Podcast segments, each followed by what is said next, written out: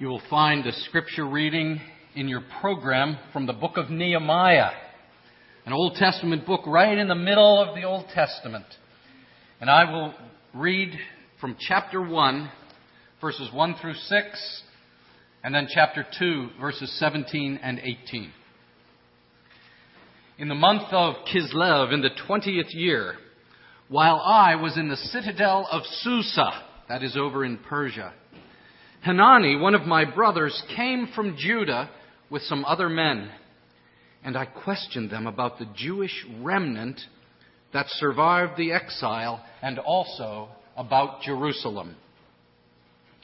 They said to me, Those who survived the exile and are back in the province are in great trouble and disgrace. The wall of Jerusalem is broken down and its gates have been burned with fire. When I heard these things, I sat down and wept. For some days I mourned and fasted and prayed before the God of heaven. Then I said, O Lord, God of heaven, the great and awesome God, who keeps his covenant of love with those who love him and obey his commands, let your ear be attentive and your eyes open to hear the prayer of your servant, to hear the prayer your servant is praying before you day and night for your servants, the people of Israel. And then in chapter 2, after he has himself made his way back to broken down Jerusalem, then I said to them, You see the trouble we are in. Jerusalem lies in ruins and its gates have been burned with fire. Come, let us rebuild the wall of Jerusalem, and we will no longer be in disgrace. I also told them about the gracious hand of my God upon me, and what the king had said to me. They replied, Let us start rebuilding. So they began this good work. So far, the reading of God's Word.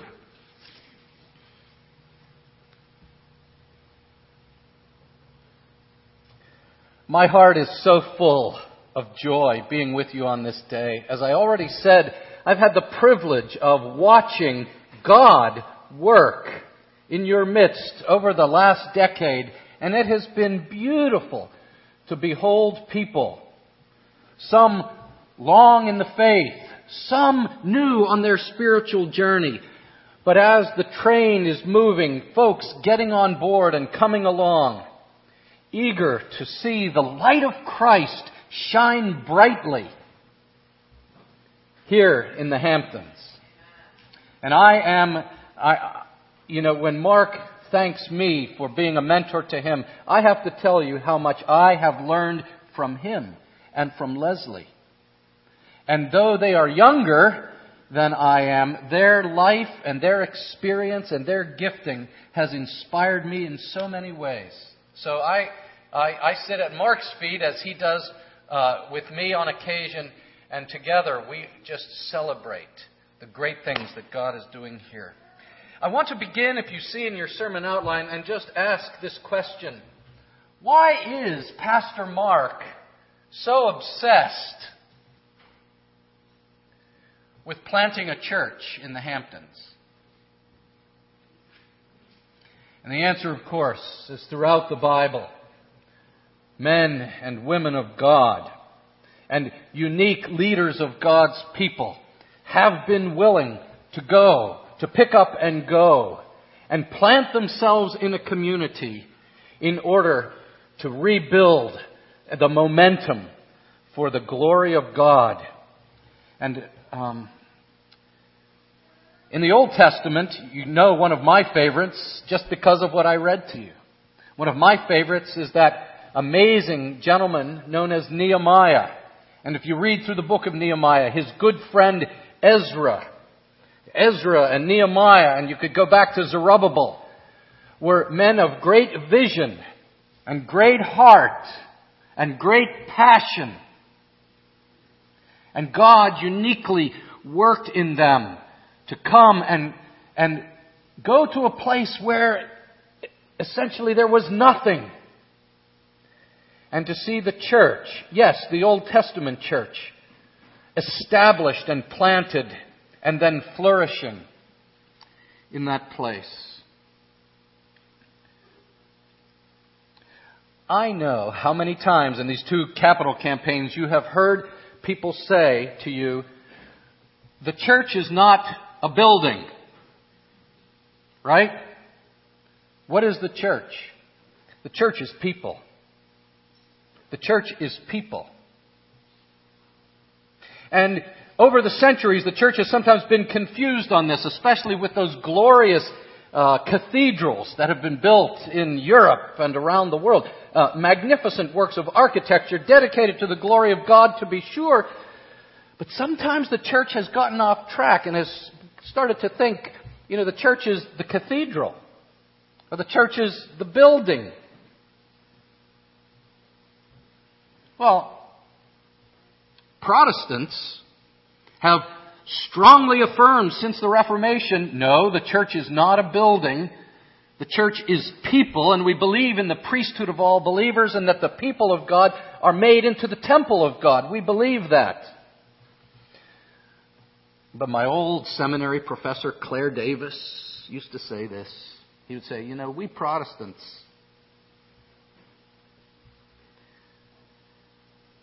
we need a building to tell people they don't need a building. and he's right. We do need a place where we can gather, where we can disciple one another, where our children are safe, and where the children can be catechized and nurtured, and where um, the worship of God can happen uh, as the church grows. And so we, we need a building to tell people we don't need a building. Because in all, all places you can go and you are the temple of the Holy Spirit, and the church is the temple of the living God. What is the church? So many beautiful biblical word pictures that are given to us. Do you know them? It's the family of God. What is the church? The church is the body of Christ. What is the church? The church is the fellowship of the Holy Spirit. It's Trinitarian, isn't it? God the Father's family, Christ's Christ's body. It's the bride of Christ as well, the beloved of the risen Lord Jesus Christ, and it's the fellowship of the Holy Spirit. Why is Pastor Mark so obsessed with planting the church here in the Hamptons? From whom did he learn this? Well, he might have learned it from Nehemiah or Ezra or Zerubbabel, but you know and I know that they are but dim shadows of the great King and head of the church, Jesus Christ. And Jesus is passionate for his church. James Packer, in his book on Christian leadership, says something startling. He says this. Let me quote him. In his life and ministry, Jesus Christ was much more church centered than many people think. And Packer comments on that first occasion when we hear Jesus speak the word church. Do you know where he did that? That was in uh, at that moment when he was talking to Peter and the disciples, and he turns to Peter and says, Who do men say that I am? And you remember uh, Peter responds to Jesus, and he says, You are the Christ, the Son of the living God. And Jesus commends him, and he says, Blessed are you, Simon Bar Jonah, Simon, son of Jonah, for this was not revealed to you by man, but by my Father in heaven. Then what does Jesus say next? Where does he take this magnificent revelation that he is the Christ? Next thing he says, and I tell you that you are Peter, and on this rock I will build my church, and the gates of Hades shall not overcome it. Why is Pastor Mark so obsessed with planting a church in the Hamptons? It is because Jesus Christ is going to build his church. And today, as many of you become charter members, as we particularize this congregation, we behold the work of Jesus Christ, risen from the dead at the right hand of the Father. And as the chairman of the commission of the Metro New York Presbytery that is set apart to actually particularize you on this day, what we are doing, though it may seem technical to you, what we are doing is declaring to the world that Jesus Christ has taken His flag and planted it in the Hamptons, and the gates of hell shall not overcome it. Hallelujah. Now, Nehemiah, if you ever read or study this book, Nehemiah is obsessed with the walls of Jerusalem and the worship of the people of God. And while we don't have the time today to study through the whole book, but maybe Mark would take a year and preach through the book of Nehemiah. He already may have. It deals with rebuilding the walls of Jerusalem in the first six chapters. And then the renewing of the worship of the people of God. Because the worship had evaporated. And chapters 8 through 10 are all about the worshiping community coming again together with zeal for the glory of their God. And then it's so interesting. In chapters 11 and 12, it's all about filling in the church and bringing the people in and growing in numbers, gathering the elect of God into the, inside the walls to, to draw them in and growing the church and then in chapter 13, it's all about fanning into flame their zeal in discipleship.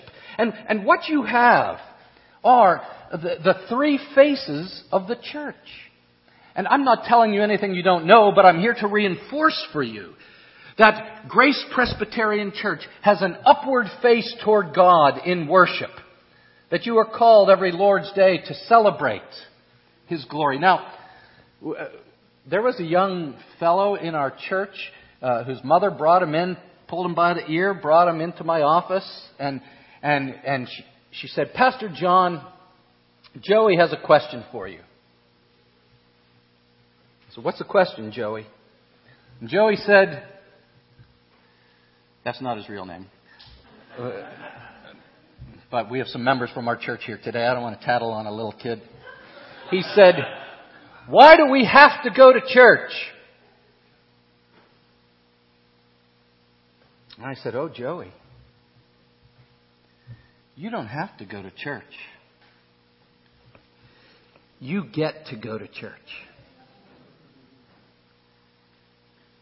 One of the great privileges of your life, Joey, is that while other people are just home in bed or watching cartoons on television, you get to come and be with your brothers and sisters and join your heart and your voice to the praise of the God who made you and the praise of the Messiah who bled and died and redeemed you. And you get to come and learn God's Word with God's people. Joey, you don't have to come to church. You get to come to church. That's the attitude, moms and dads, that we want to have and that we want to bring to our neighbors. Don't ever let them think that you have some sort of mournful duty on the Lord's mornings, on Sunday mornings. You get to come and be with God's people. And this is what the church does. And then, as Nehemiah goes about gathering the people in, you have this uh, amazing time uh, where Jesus himself said to Peter, again, you remember the fisherman, Peter the fisherman, and he tells Peter, guess what, Peter? No longer are you going to be fishing for fish. But what does Jesus tell Peter he's going to be fishing for? Right. But you will be fishers of men.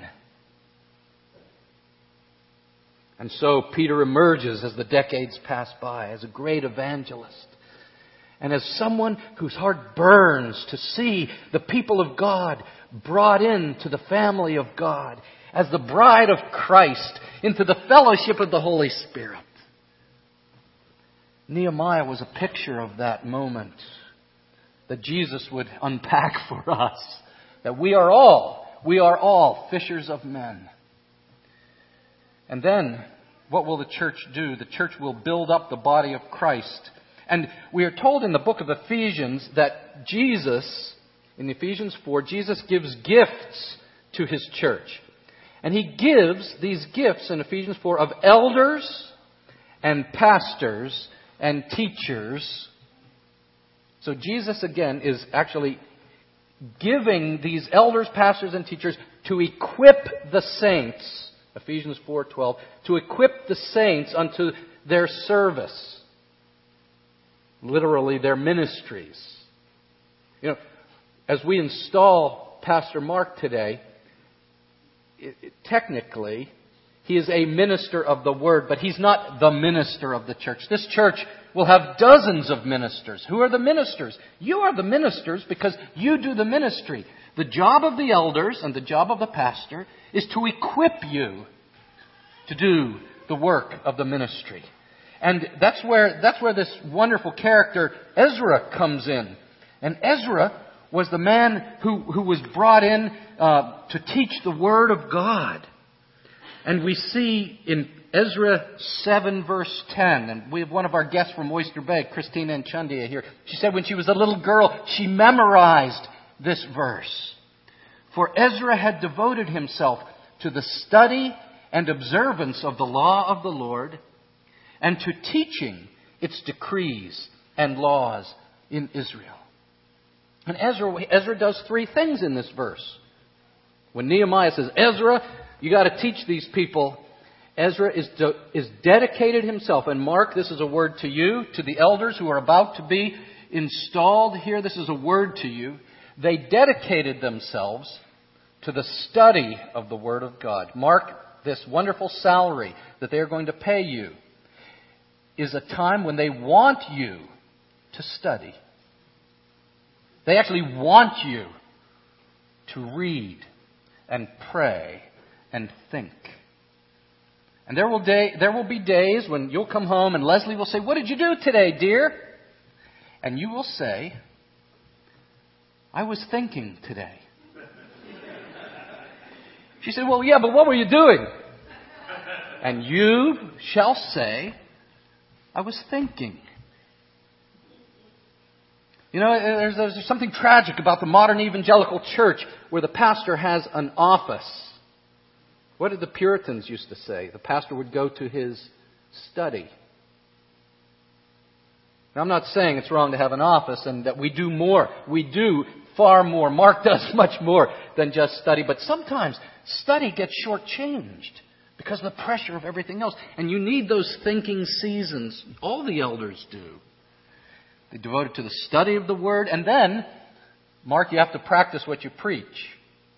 And Ezra studied it, and then it says he put it into practice. He observed what he learned. And so we believe, as we've examined these elder candidates, and as we have examined Mark in the presbytery, we believe these are men who practice what they preach. And we hold them to that standard, as Ezra did, to the observance. He didn't just learn it, he observed it. But what's the third thing he did? Is he taught others. He discipled others. And so it's not enough just to fill yourself. You can't give away what you don't have, but you better give away what you do have. And so all of us, we are called to give away in discipleship, in nurture, in the spiritual life of others. And that falls most of all to pastors and elders. And of course, the building of the walls was not just having a nice place to meet, but what did the walls mean in the ancient world? In the ancient world, the walls were a place of safety and security. In the ancient world, the walls of the city of Jerusalem, David's city, was the place of the glory of God to dwell in their midst. And so Jerusalem and her walls symbolize they do truly typify the church of Jesus Christ, as that community where the broken and battered, the discouraged and the hurting are welcomed to safety and to salvation. That is the church of Jesus Christ. And his obsession with rebuilding the walls was so that the people of God would be safe. As we would say, safe in the gospel, safe in Jesus Christ, who is called the ark uh, that Noah built. Noah's ark was a type of safety uh, through the judgment, and Jesus is the ark. Well, it's as if the church is the, or the walls of Jerusalem, welcoming the people of God into the presence of God. And the glory of God is in their midst. And so, my third point is just this Nehemiah, his pal Ezra, they have an ambition for God that is holy. And you and I need to ask ourselves do I have a holy ambition for the building up of the people of God? And on this day, as I will hear when in a few short minutes I ask you this, this question of your commitment to plant this church, your answer is yes. The gestation period for a human being is about nine months. For an elephant, it's a lot longer. For a rabbit, it's a lot shorter. Um, but God has designed the gestation period for Grace Presbyterian Church. And when the birth comes, it comes. And that is today.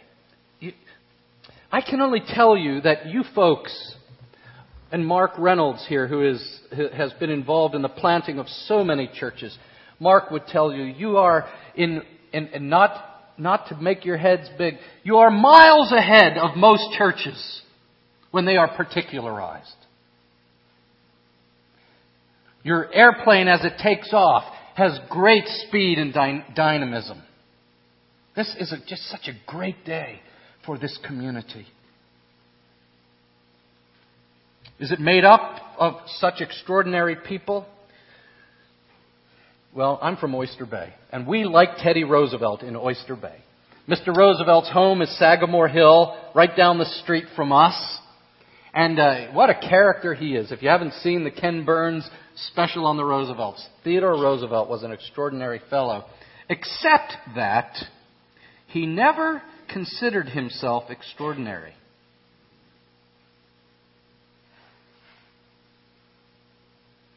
Charles Swindoll writes in a book on leadership that one day an admirer exclaimed to Teddy Roosevelt, Mr. Roosevelt, you are a great man. And he replied, No, Teddy Roosevelt is simply a plain, ordinary man, highly motivated. I like that. That helps me. I'm not that smart. I don't have that many strings on my guitar. But you don't need to be a genius. You don't need to be Albert Einstein to be used of God to plant the church. But, like Teddy Roosevelt, a plain and ordinary man, are you highly motivated by the gospel of Jesus Christ, by the love of God the Father, by the desperate plight of those who are lost and perishing without Jesus? Oh, yes, you are. We are.